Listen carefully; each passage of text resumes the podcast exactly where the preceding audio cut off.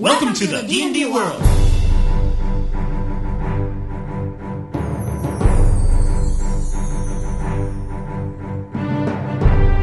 Olá, jogadores e deles! Estamos aqui para o episódio 85 do podcast Rolando 20. Eu sou Daniel Anandi. E eu sou Davi Salles. E hoje nós vamos falar de regras opcionais, Davi. O que, que nós vamos falar de regras opcionais? Cara, a gente vai falar de todas as regras opcionais que já saíram da quinta edição, ou pelo menos todas que são um pouco mais relevantes. Uhum. E, e ela- e eu gosto bastante de regras opcionais. Na campanha que eu tô mestrando, o Anand está jogando, eu uso algumas delas. E eu acho legal porque elas podem criar um pouco mais de tática, elas podem criar mais opções, elas podem criar várias coisas e também podem atrapalhar. Então a gente vai falar dos prós e contras aí das, das regras opcionais.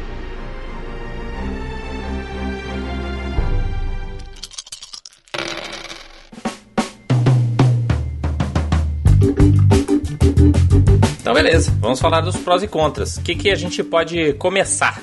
Ah, o Davi, que vai guiar este episódio, eu estou aqui para dar pitacos. Olha que legal, estão aparecendo várias pessoas já no nosso, no nosso chat aqui, Davi. Vai ser um episódio ao vivo. Va- vamos falar de, de regras opcionais. Qual regra opcional você quer começar a falar? Eu acho que a gente pode começar pela ordem que elas saíram, mais ou menos. Uhum. Então, a primeira regra opcional que você encontra é do livro do jogador, que é o multiclassing. Muita gente acha que multiclass é, é regra básica, mas não é. É uma regra opcional. Então, aí você decide, né, cara, se você acha legal ou não. O que, que você acha, né? Você acha legal? Você A acha gente, paia? a gente falou um pouco, né, das, das multiclasses. Quando a gente falou das classes, a gente falou um pouco do guerreiro, falou um pouco ah, do mago, né, do clérigo e tal, do, do rogue. A gente falou um pouco dos combos, que nem aquele combo lazarento do mago, né, de pegar um, um- um nível de clérigo.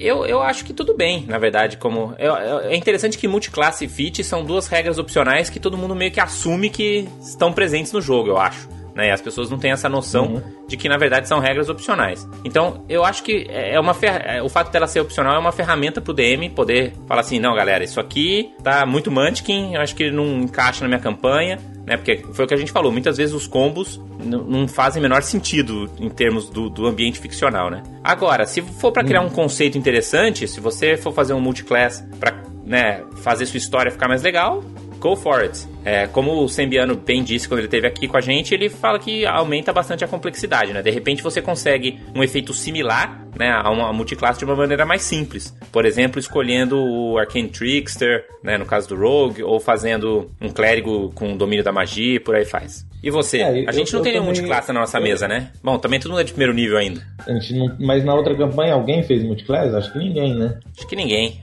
Que a galera não tem muito essa coisa. Multiclasse é coisa de combeiro, né? A gente não joga muito com os combeiros. Por isso é uma coisa que eu não gosto, assim, eu acho que é meio de combeiro. E, e o multiclass eu acho que ele acaba fazendo o trabalho do design de encontros, do, o papel de game designer do mestre um pouco mais complexo. Uhum. Eu, pessoalmente, como mestre e mesmo como jogador, eu acho que eu, não- eu não gosto tanto, não. Agora, né, deixar de oferecer isso para os jogadores também acho que pode ser um pouco radical. É, o Leonardo Couto aqui falou que vira um samba do crioulo doido e pode ter personagens muito mais poderosos que normalmente. né? Então, aí esse, esse que é o meu problema com ele. Agora, fit, fit eu adoro. Eu É, fit é uma coisa que você jogar sem fit, eu acho que você tá só tirando um saborzinho extra do seu jogo sem ganhar nenhum benefício, assim. Talvez se seja muito. Assim, sei lá, você tá jogando com super iniciantes, por exemplo, e tal. Mas aí, na verdade, nem vai fazer diferença, né? É só você não ter o humano variante e fit não vai ser nenhuma discussão, né? Porque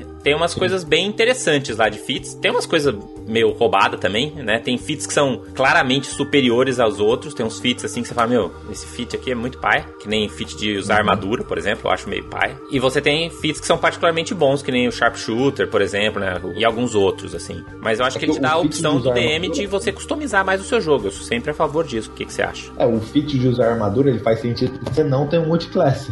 Porque se você tem um multiclass, é muito melhor você pegar uma classe, né? Verdade, verdade. É, sem multiclass faz um pouco mais sentido. É que ele tem uns, tem uns fits que você se especializa nas armaduras. Esse fit eu acho legal. né? Então, por exemplo, se você pega um fit de se especializar em armadura pesada, você reduz dano. né, danos Aham. simples, não mágicos, Sim, assim. acho que eu acho então, um saborzinho bem né, legal, então, assim, né? uma coisa maneira. E, a- e as outras, Sim, sim, os outros níveis também tem lá seus bonuzinhos. Isso eu acho legal, isso eu acho interessante. Se você gastar um feat pra você usar armadura, eu acho meio bizarro. Eu acho que a restrição de armadura tá lá na classe, porque também te dá o sabor da classe, né? Acho que faz parte, assim. Mas acho que Concordo, também, concordo. feats é uma coisa que meio que se assume que tá presente no jogo, é um, é um nívelzinho de customização. Acho que ajuda também a você a diferenciar, por acaso, os personagens que escolherem os mesmos arquétipos dentro da mesma classe. né? Então, se você tiver dois Fighters Battle Master humanos, se cada um deles escolher um feat diferente, você já tem uma coisinha que eles se diferenciam. Então, eu acho que isso também é uma, uma qualidade dos, dos feats. Uhum. O Fit, eu, eu acho que o Fit da quinta edição, ele é muito menos agressivo, né, que os Fits das outras edições, assim. É, porque ele não é uma pedra fundamental do jogo, igual era, né, nos, nos outros. Eles deram uma boa ah, diminuída no, no poder, ou no poder não, mas na função do Fit, né? O Fit da quarta edição virou tipo um poderzinho passivo, sempre meio passivo. Uhum. E na quinta edição eles deixaram mais, acho que mais passivo ainda na maior parte É, de toda aquela coisa de modularidade que eles prometeram no Day The Next, né? Acho que o Fit foi meio que a única coisa que rolou mesmo no final, né? De ser um, um grupo de regras bem modular que você encaixa ou não. É, o Thiago perguntou aqui se você dá, dá um boi de deixar escolher um Fit no nível 1 ou se você segue a regra e só dá Fit pra humano, variante. O que, que você acha dessa regra opcional de dar um Fit no nível 1? Assim, eu- é legal porque você ganha um bônus, mas pessoalmente eu não vejo vantagem, assim, tipo, eu não, não vejo como game design qual que vai ser a- o barato de você ganhar um fit no, no- no primeiro level. Eu também não vejo problema, não. Acho que se seu grupo tá afim de ter um pouquinho mais de poder no primeiro nível, vai que vai. Mas eu também não costumo fazer isso, não. Porque eu acho que isso só aumenta a complexidade, né? Tipo, o jogo já é bastante complexo, assim. Tudo que você puder fazer pra diminuir a complexidade no começo, acho que é bom também. É bom, é, é bom ser gradual também. Mas também acho que não vai impactar muito.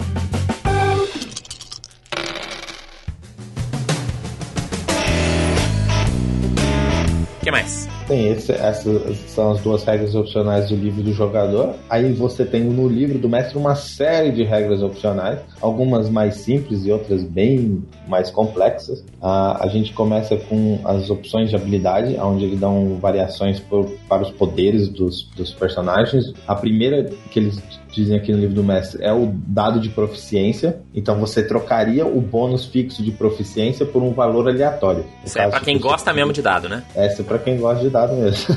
E aí ele começa com um D4, depois vai virar um D6, depois vai virar um D8, não é uma coisa assim? É, exatamente. Eles, eles, eles têm uma escala igual a do bônus. No final, ele é um bônus aleatório. Então, em vez de você ter mais dois no primeiro nível, você vai ter de mais um a mais quatro. Uhum. O que, que você acha dessa regra? Você não acha só que é uma coisa meio gimmick, assim, tipo, que na prática não vai mudar nada, mas você vai ficar tendo que fazer mais soma na cabeça? É, então, soma, soma é sempre meio chato, mas eu sou um fãzaço do, do jogo Warhammer, terceira edição, que, Que é usa um uma monte de dado que bizarro. usa um montão de dados, e ele é meio parecido com o Star Wars também, que foi lançado pela Galápagos, aí foi um jabá grátis. O da Ah. Fantasy Flight Games, não é? E, e, tipo, é do mesmo game design do Warhammer. Então ele pegou o design do Warhammer e deu uma melhorada, assim, né? Depois de anos jogando e tal, ele deu, deu aquela ajustada no, no jogo. E Uhum. basicamente ele usa muitos dados e você soma os acertos, subtrai os erros e tal, mas é um negócio fácil de fazer e você. Mas o legal dele, por que eu tô trazendo ele aqui,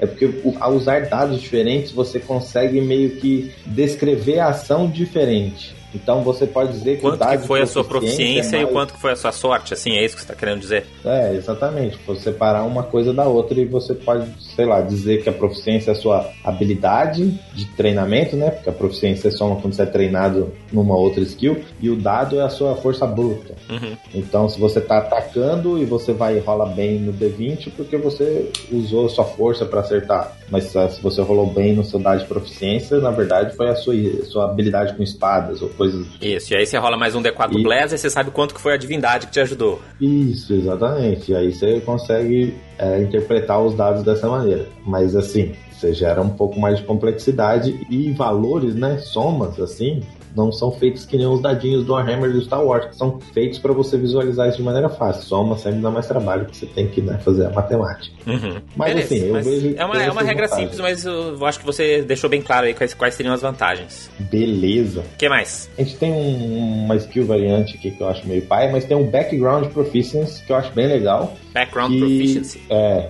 o background proficiency E o Personality Trait Proficiency, ele segue mais ou menos a ideia do 13th Age, Hum. onde você, em vez de ter uma skill, você meio que soma a sua proficiência baseado em algo que seja um trait de personalidade, não uma característica da personalidade ou um background. Uhum. Então, sei lá, você é um, você é o cara sociável que curte bater papo. Então, toda vez que você vai rolar suas diplomacias ou qualquer coisa, Então, em vez de você ter uma somar. skill de diplomacia, você tem a característica festeiro. Então, sempre que você conseguir justificar o fato de ser festeiro te ajudar naquilo que você está fazendo, você vai somar o seu bônus de festeiro, né? Então, ah, eu tô indo conversar Exatamente. com o Duque, pô, mas eu sou festeiro, eu sei conversar com, com a galera, né? Então você ganha o bônus. Ou você vai tomar Exatamente. birrita com os anão, você vai falar, ó, sou festeiro, né? Posso falar esse bônus. No 13 Age era legal porque sempre Exato. tava a galera tentando, né, stretch, né? a- tentando tirar o máximo daquele background com as justificativas meio engraçadas. Mas eu acho que, no geral, é mais positivo que, que negativo, deixa, deixa mais interessante. Mas tem que ser É, criativo na hora de pensar nesses backgrounds e nesses traits. Isso que é o mais difícil, né? Porque as pessoas vão querer falar, tipo, é. ah, eu fui treinado pela milícia, é o background.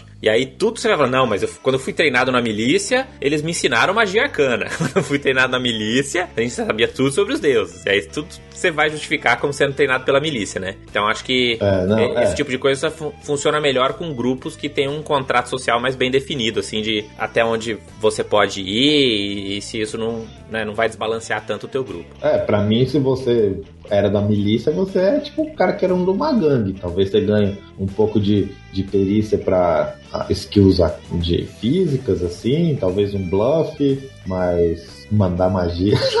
É, exato. Mas assim, eu acho bem legal, eu acho que fica mais divertido o uso de skills, assim, mas realmente ele, ele exige um nível de, de criatividade e interesse ali de, de usar as skills que nem sempre os jogadores têm, né? Às vezes os jogadores querem ter a tabelinha e falar, ah, beleza. Que no final é mais fácil pro jogador, né? Então depende muito da dinâmica do grupo. Uhum. Beleza. Você quer deixar o seu jogo mais parecido com 13 Age, tá aí essa opção.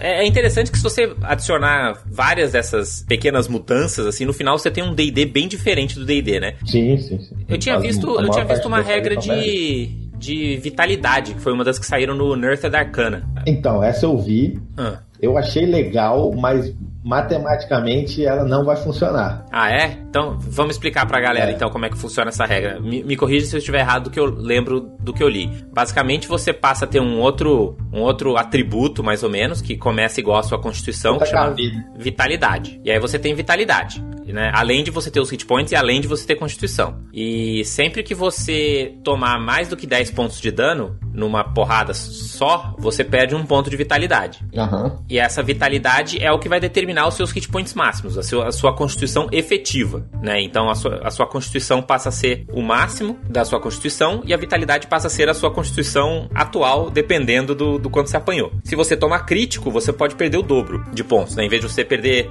um a cada 10, você vai perder dois a cada 10. HPs que você tomou numa porrada só. E se acabar a sua vitalidade, você, você cai. Você, você cai como se você tivesse caído a zero hit points. Ele não fala nada de como ligar isso com ferimentos, com quebrou-braço, nada disso. Ele só vai falar que sua vitalidade, ela, Uhum. ela se recupera de uma maneira mais lenta. Então não adianta você recuperar os hit points, né? Porque você ainda vai precisar recuperar sua vitalidade. Eu achei bem, Uhum. bem paia essa mecânica, assim, desse jeito. Porque ele só parece adicionar um nível de complexidade sem adicionar nenhum tempero novo, assim. Mas onde que a matemática tá quebrada? É, é, a primeiro, só pra situar a galera também, se você já jogou o RPG Pillars of Eternity, ele é um RPG, RPG de computador, né?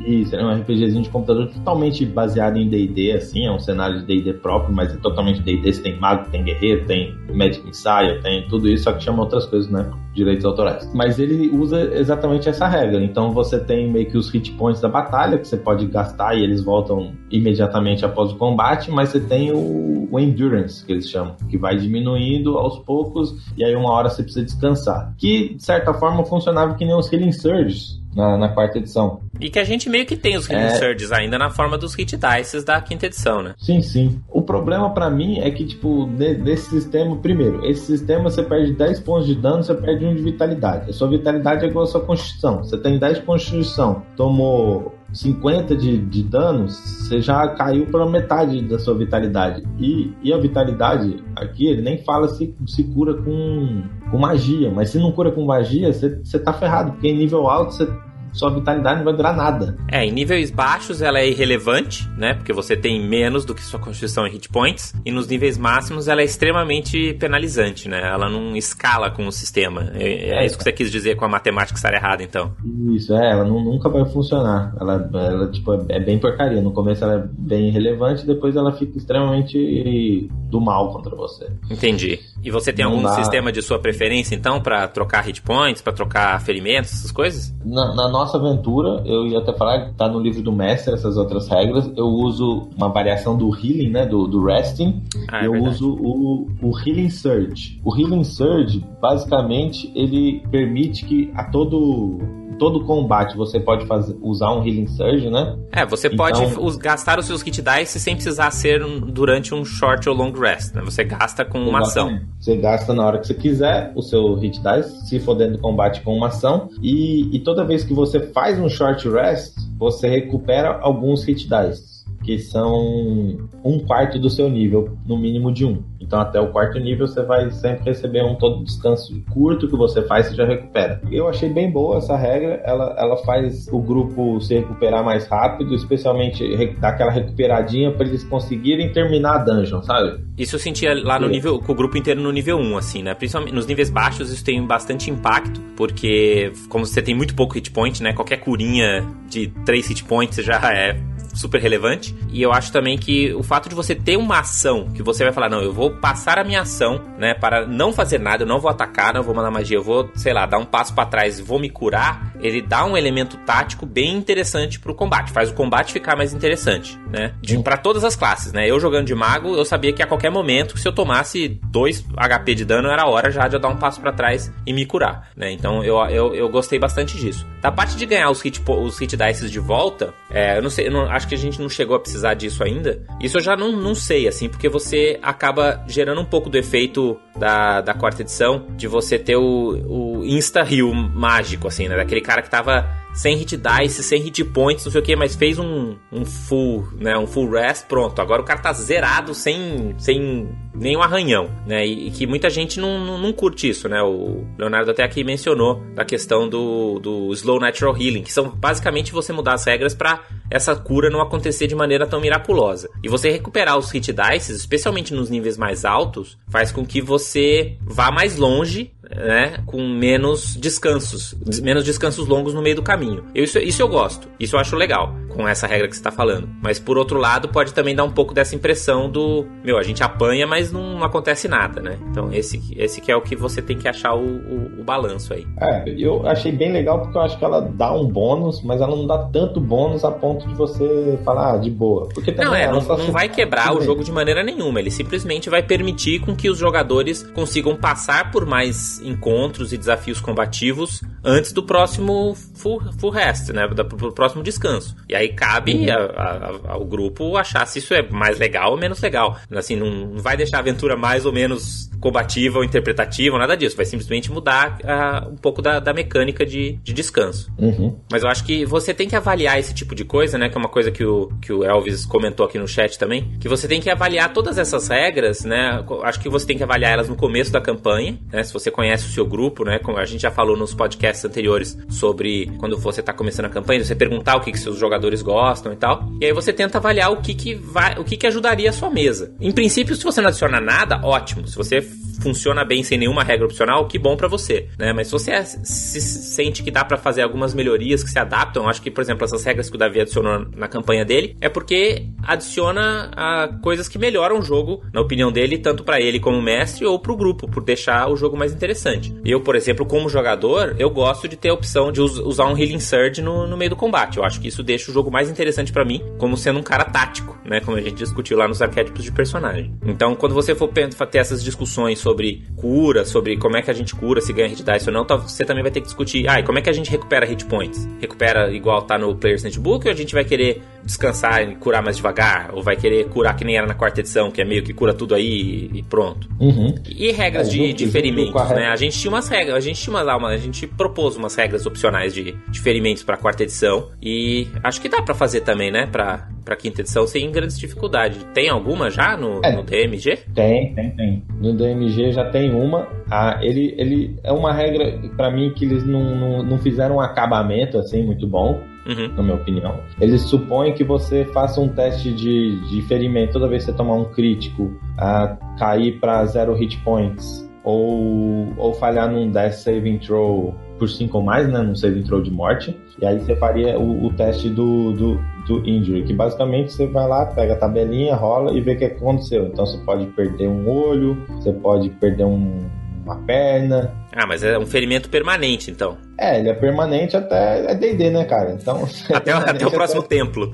Isso. Isso, isso. Tá. Mas é, é, bem, é bem gore, assim. Uh... Porque o problema desse tipo de regra é ter o efeito lobisomem, né? Que você, quem jogava lobisomem, depois de muito tempo, assim, você tinha aquele personagem todo zoado, né? Que já não tinha dedo, já não tinha olho, já não tinha pedaço naco da coxa, ia perdendo os pedaços no caminho, né? E sistemas que fazem isso de maneira mais permanente tem, tem esse problema. Eu acho que um, um, uma outra coisa que você tem que considerar também é o quanto isso é fácil, né? Se na sua mesa, por exemplo, as pessoas vão a zero hit points é, com frequência ou tomam crítico com bastante frequência e no final de toda a luta você tem metade do grupo maneta, perneta ou, surdo, né? Eu acho que isso não vai deixar o jogo mais divertido para todo mundo. Então é isso que você tem que, tem que ver. Por outro lado, você ter alguma consequência de um de um evento dramático assim, é legal também porque você desenvolve o personagem, né? Você ter aquela cicatriz no rosto daquela luta que você teve lá no nível 2 contra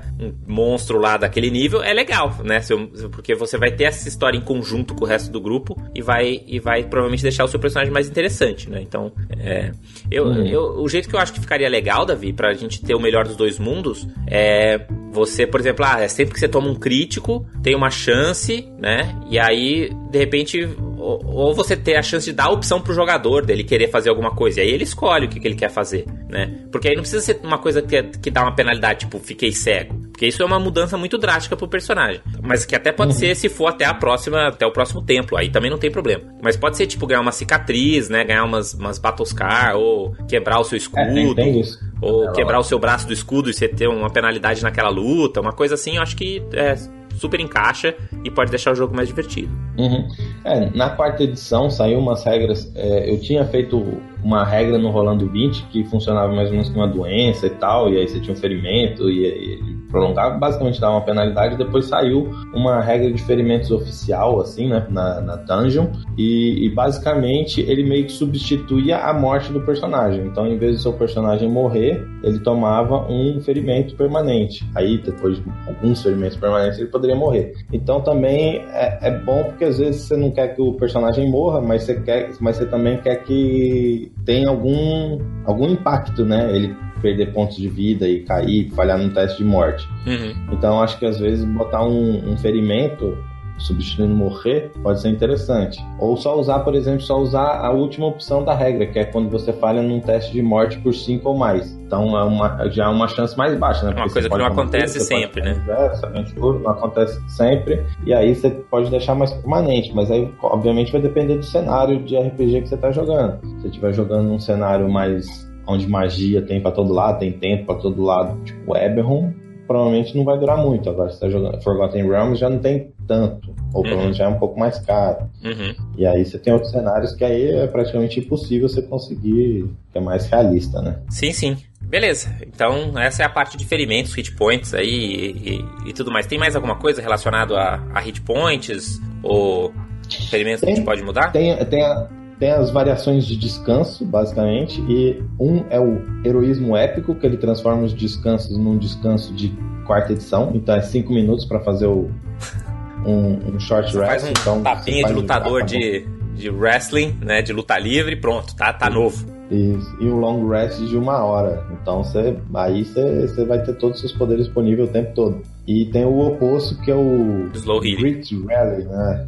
Que aí que esse em vez o short rest vira um descanso normal que é 8 horas e o long rest aí é uma semana então você uhum. só vai conseguir recuperar aquelas magias se você realmente for pra taverna e lá ficar eu gosto muito de imaginar, assim, como DM, que long rest, né? Que você recuperar todos os seus hit points, todas as suas magias e ficar um personagem do zero, só devia realmente acontecer entre episódios, assim, né? Entre, tipo, na minha opinião, dificilmente iria acontecer no meio da dungeon, por exemplo. Eu acho que tem que ser uma coisa meio especial, tem que ter que ter uma mini quest assim para você poder fazer isso dentro da dungeon de algum jeito, né? Seja achar aquela sala onde você pode fortificar, ou seja, né, achar um local místico que tem forças espirituais que vão fazer com que isso seja possível.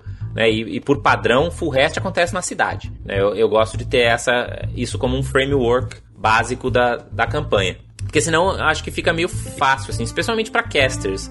E especialmente quando eles já estão de nível médio. Porque você, senão você vira o, o mago de 5 minutos, né? Aquele mago que no primeiro encontro já gasta todos os slots de nível alto e fala: não, não, não, agora eu quero fazer full rest. E, e, eu acho que tira um pouco do, do espírito do jogo, do DD, de você. Meu, você não pode fazer isso, tem que ser balanceado. Você gasta umas magias aqui, mas né, pode ter mais perigos à frente. Então você nunca assume que, que você pode gastar todas as uhum. magias, a menos que isso seja o caso, né? E, e na história tá bem claro que não, nós vamos só fazer esse encontro contra esse cara, nesse, né, tal, e aí tudo bem. Mas aí é um acordo que tá, tá bem claro com o DM e o grupo.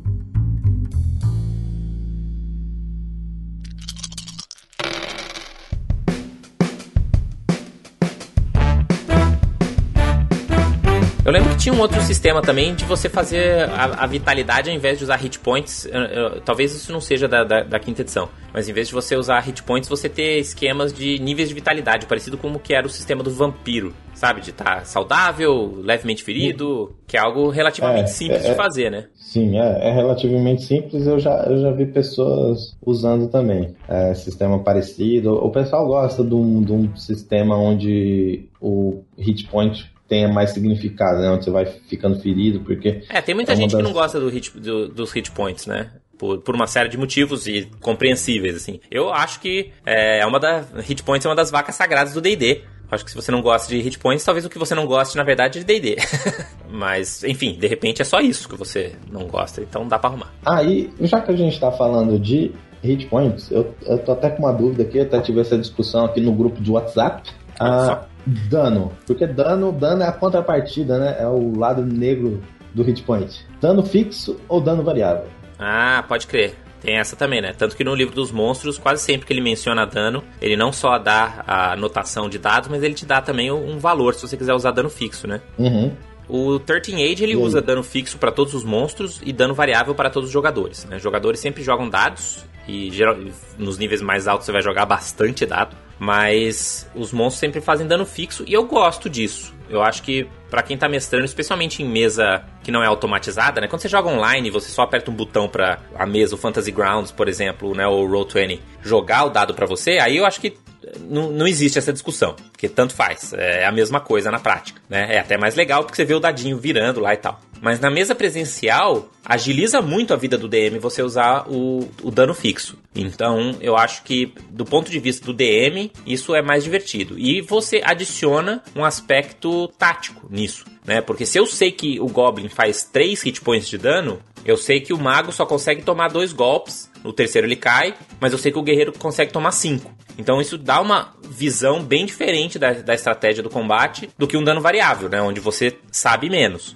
Então você adiciona uhum. o lado estratégico, né? E uhum. por outro lado, você tira um pouco dessa emoção que vem da, da coisa aleatória, que também é divertido de rolar o dado e tirar o número máximo, ou você rolar o dado que nem o meu mago, que só tira um no dano, uhum. né? É, não, e que acaba virando uma coisa engraçada da, da campanha também, né? O, o, mago que só tira um no dado. É, eu não sei se, se você reparou, mas na, na mesa que eu estou mestrando para você, eu uso dano fixo. Não, não reparei. E, e eu também. O que eu acho mais legal, apesar de agilizar, mas como você falou, nem tem vantagem nenhuma no Fantasy Grounds, mas para mim o mais legal é o pensamento estratégico, assim. Tipo, ah, exatamente, ah, o Goblin pode me atacar uma vez, eu, eu, posso, eu posso fazer o desengage, ou tomar o ataque de oportunidade, porque mesmo se ele me acertar, eu não vou eu morrer. vou ficar de pé, e aí eu vou ganhar não sei o quê. Tipo, e eu acho que isso permite um nível de estratégia mais legal. Mas isso só funciona se você deixar isso bem claro.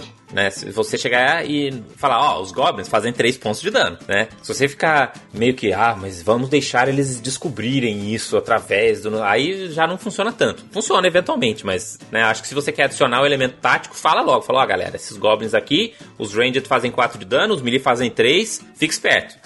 né? Igual a C também, eu nunca entendi muito os DMs que faziam. Eu, eu fiz isso uma época também, mas depois no final eu, eu vi que isso adiciona muito pouco pro, pro jogo. De você manter o AC do monstro em segredo. Né? Então você vê o quanto que o cara tirou, você diz se o cara acertou ou não. Mas você não sabe o AC do monstro. Né? O Fantasy Grounds funciona assim por padrão. Né? Você, eventualmente, você descobre quanto que é o AC do monstro, porque você vê, ó, com 13 eu errei, com 14 eu acertei. Mas eu acho que isso é outra coisa que também você perde tempo criando essa coisa que não adiciona muito pro jogo. E se você já sabe qual é o AC do bicho, né, de cara, principalmente no jogo presencial, de novo, no, no jogo online, tudo isso meio que fica escondido atrás das, das, mecânicas da plataforma. Mas no jogo presencial, se todo mundo já sabe qual é o AC do monstro, ninguém fica perguntando, entendeu? Se você joga o dado, você soma o seu bônus, você já sabe se acertou, se errou, mestre, acertei, eu errei, né? E além de você adicionar esse lado estratégico também. Alguém é, aqui no chat, o, o, o, acho que foi o Elvis também, ele, ele comentou que na 4E o mestre dele usava dano fixo para minions e variável para os monstros principais. Também não deixa de ser uma opção, né? Se fazer uma coisa meio híbrida assim. Sim, sim, é interessante. Realmente pros. Ah, pelo menos para bosses, né? Tal. Fazer um, ele mais, mais que nenhum personagem. É.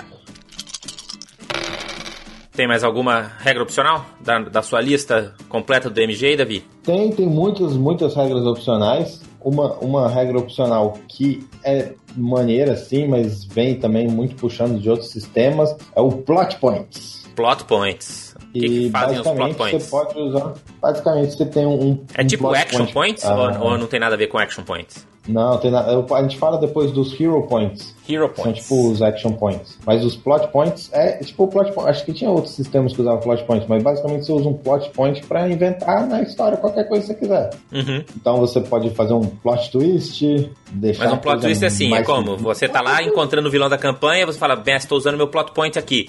Mas você, vilão da campanha, na verdade é meu pai. Isso? Sim? É tipo isso. Tipo isso. Mas você precisa ter os pontos, esse, na é verdade? É mas esse seria tipo The Plot Thickens. Essa já é a segunda opção. Ah, é? Que eu acho que é legal também.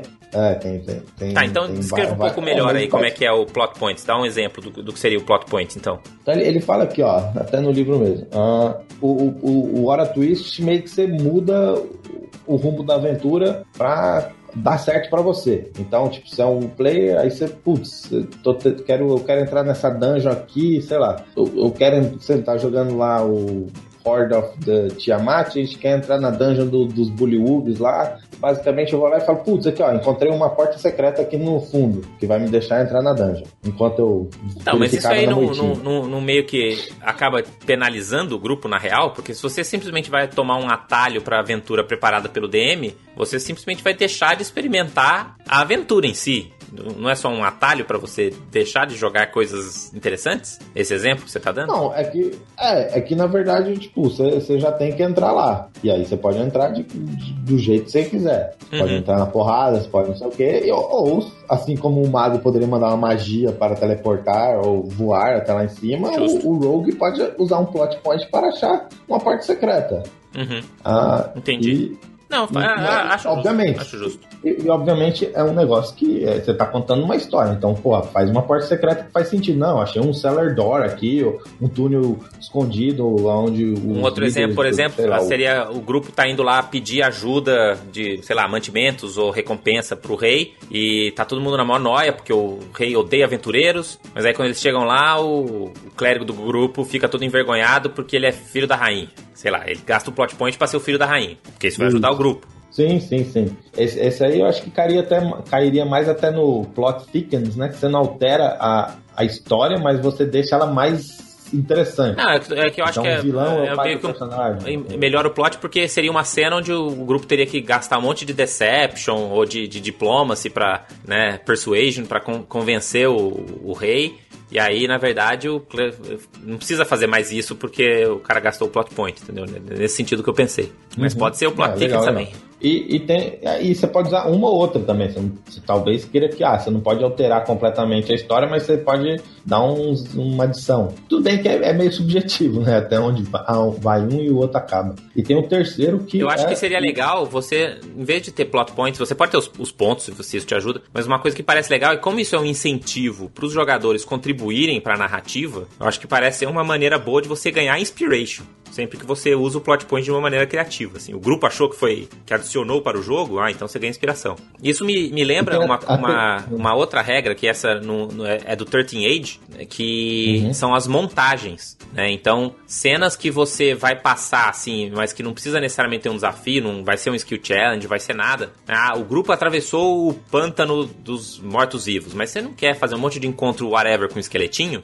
você pode fazer uma montagem. Né? Montagem é um termo de cinema que são aquelas cenas onde toca uma música né, animadinha de fundo e mostra o grupo passando por vários problemas e sendo bem sucedido, mas sem entrar muito nos detalhes. Você não vai contar aquilo, você vai passar aquilo como um, um slide, né, um slideshow, para mostrar que, ó, saiu do ponto A pro ponto B, teve várias tretas lá, mas a gente não vai entrar no detalhe. Isso é uma montagem. E no 13 uhum. como funcionava, em vez de você, DM, narrar, que né, não é o seu trabalho fazer tudo no jogo, você pede para os jogadores contarem uh, o que aconteceu no caminho, né, dando alguns guias. Então, por exemplo, o, o, DM pode chegar e falar assim: bom, enquanto vocês atravessaram o pântano, vocês. Uh, o guerreiro ficou muito, muito uh, feliz de ter conseguido salvar o clérigo no caminho quando aconteceu alguma coisa. O que, que foi que aconteceu, guerreiro? Aí o guerreiro, o jogador do guerreiro vai inventar uma coisa que aconteceu onde ele salvou o clérigo. É, depois você vira pro, uhum. né, pro, pro ladrão. Ah, e depois teve aquela vez que o ladrão conseguiu achar aquela armadilha que ia matar o grupo inteiro. Conta aí como foi, ladrão. E o ladrão tem que inventar, entendeu? Isso é legal que uhum, uhum. você passa rapidinho esse, esse trecho, né? Que seria totalmente esquecido, geralmente numa aventura tradicional, que você fala, ah, vocês atravessaram o pântano dos esqueletos. Pronto. Mas você vai uhum. adicionando uma, uma coisa narrativa e, e, você não precisa perder tempo fazendo combate com o esqueleto também, que eu acho que agrega muito pouco para pro jogo. Enfim, uhum. são as montagens. Pessoalmente, sobre as montagens, eu não, não é muito minha vibe de jogar com montagens. Tipo, é, é, legal fazer a montagem e tal, eu acho divertido, mas não, pelo menos assim, eu não ligo como jogador de fazer montagem, mas como é, não, não é nem um pouco meu estilo de mestrar. O, o, meu, o, meu estilo de mestrar, talvez muita gente não goste, mas o meu estilo de mestrar é ser mais. é que nem um livro, assim, é ser mais. mais descrever mais e talvez ser mais lento. Talvez porque o universo de D&D que me inspira geralmente são mais livros de, de medieval e tal, fantasia medieval, do que filmes e outras coisas. Então, é, como você falou, a montagem mesmo vem da ideia do filme e eu tento é. mais explorar cada, cada. tentar deixar o pântano legal, tentar. Eu, eu, eu vou meio devagar. Então, não é muito minha praia, mas eu acho que quem curte fazer a história da campanha andar, em vez de fazer cada pequeno pedaço da história ser o mais interessante possível, pode ser legal também.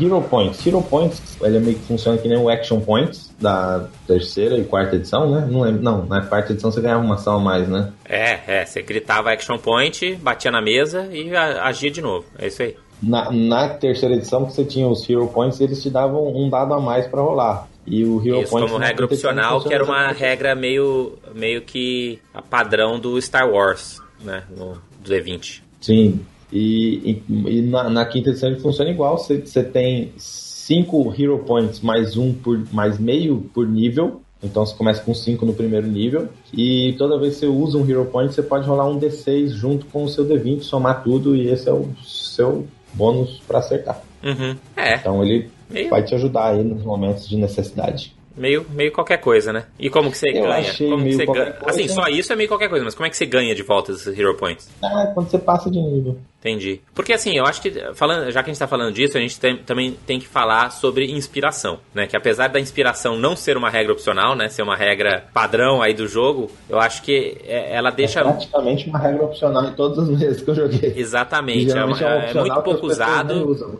Não é muito claro como você ganha, né? Inspiração. E mesmo eu não fiquei muito satisfeito, né, com a nossa aventura do, do Tyrion of Dragons, do jeito que ficou a inspiração, né, ah, porque ninguém usava, né, eu, ninguém lembrava que tinha e tal, era só em raros momentos. E eu acho que da maneira proposta, né, do D&D, by the book, é, ela é bem interessante, porque a ideia é você ganhar inspiração sempre que você usa a flaw do seu personagem, né? Sempre que a flaw do seu personagem, a desvantagem do seu personagem, né, a característica negativa que ele tem, influenciar a aventura de uma maneira a deixar a, a, sua jornada mais complicada, você ganha inspiração. Eu, eu acho isso como, como mecânica bem interessante, né? Porque faz com que você seja criativo para buscar essas situações e também para definir a, a flor do seu personagem, mas na prática é, é, você não vê isso acontecendo. E, e, mesmo, mesmo que você siga essa regra pelo livro, é difícil você achar essas situações sempre, né? Vai ter aventuras que isso não vai aparecer e aí você simplesmente não vai ter nenhuma inspiração acontecendo, que também eu acho meio, meio decepcionante. Qual que é a sua experiência com isso? Eu pessoalmente eu nem sei qual que é a regra. Eu tô mestrando D&D, quinta edição, mas eu nem sei como é que ganha inspiração, assim, de tanto que eu me importo com ela. Porque eu nunca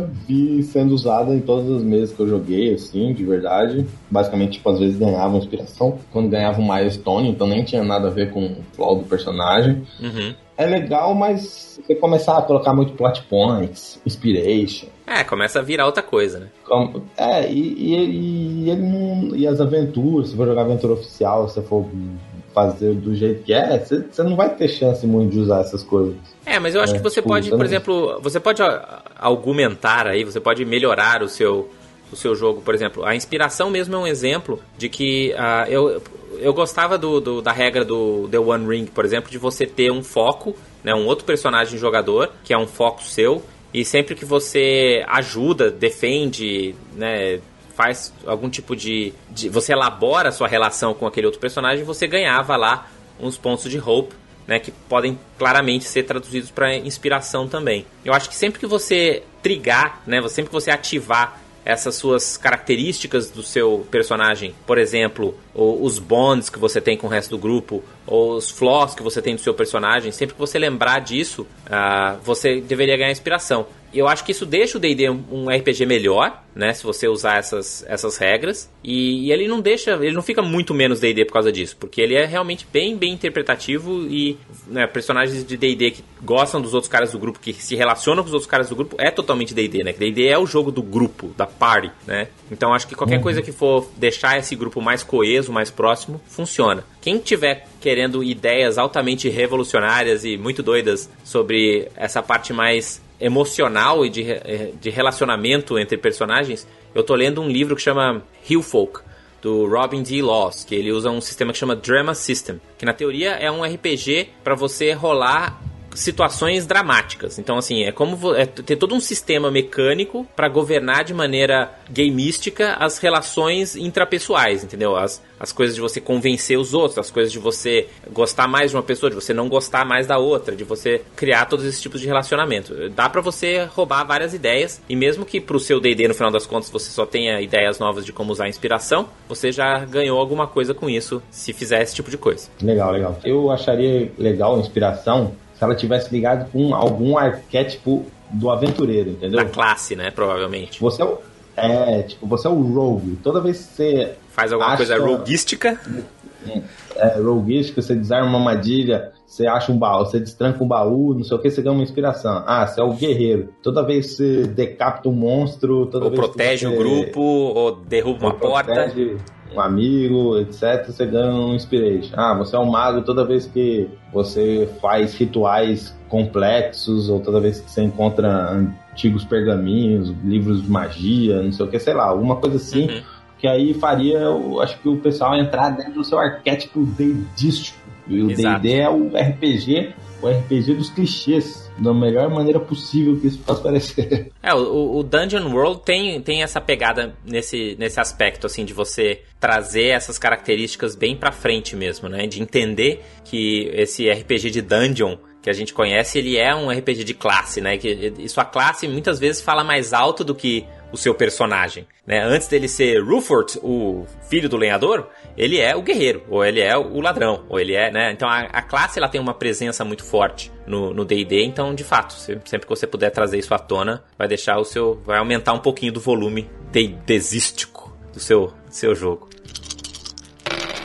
Mais alguma regra opcional final aí? A gente acho que já cobriu bastante opções diferentes de, de regras aí, Davi. Deixa eu ver uma que seja mais interessante, mas acho que a gente cobriu praticamente todas as que eu acho mais legal, com certeza. Ah, existem algumas regras interessantes que são as, algumas ações de combate diferentes, como marcar, então quem está com saudade da, da, quarta edição aí, existe uma variação onde você pode usar um. Uh, onde, você, onde você pode marcar o inimigo. Uhum. Então, seria uma ação de combate.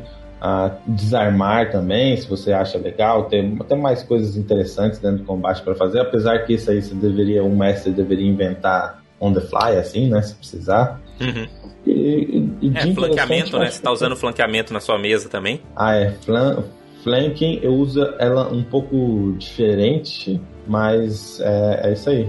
Eu acho que essa, essa é uma das que eu uso porque basicamente eu achava que o, o personagem Ranger ele tinha muita vantagem sobre o personagem Melee. Uhum. E eu achei que o flanco era uma oportunidade de, de arrumar isso. Uhum. A única diferença é que eu, eu, a minha regra de flanco é que você só tem vantagem no primeiro ataque. Então se você é um guerreiro, na hora que os guerreiros estiverem fazendo cinco ataques, eles só vão ter vantagem no primeiro, os outros vão ser normal, se eles estiverem flanqueando. Uhum. Mas já, já, já acho que já vale a pena. Já, já é algo que você considera de maneira tática, né? Conseguir essa vantagem uhum. no primeiro ataque já faz diferença. Mas é isso, gente. Então comentem aí nos comentários o que, que vocês acham, se tem alguma regra opcional que você está usando na sua mesa que você gosta bastante. É, se e, e deixa aí seus comentários, seu feedback para esse episódio. Ah, fique à vontade também para visitar aí o nosso nosso Twitter, nosso nosso canal no YouTube. Inclusive esse episódio a gente está fazendo uma experiência aqui que eu e o Davi a gente gravou esse episódio ao vivo no YouTube. Então para quem estava acompanhando o nosso canal do YouTube. Valeu aí pro pessoal que fez comentários aqui durante esse episódio.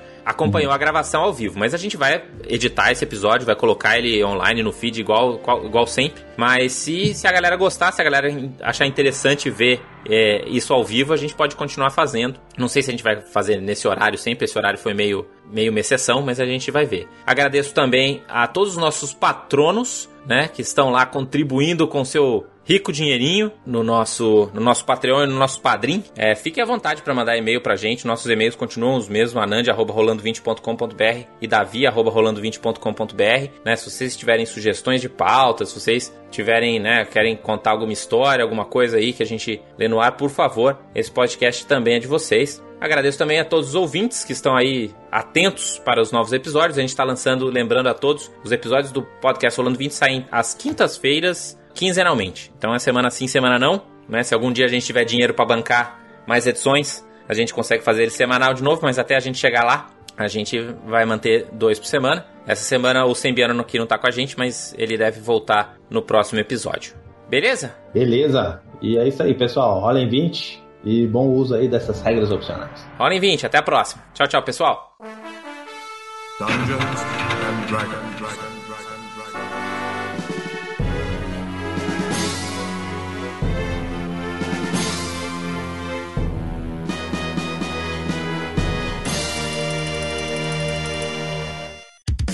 Esse episódio foi editado pelos editores. Eles podem editar o seu também. Acesse oseditores.com.br e saiba mais.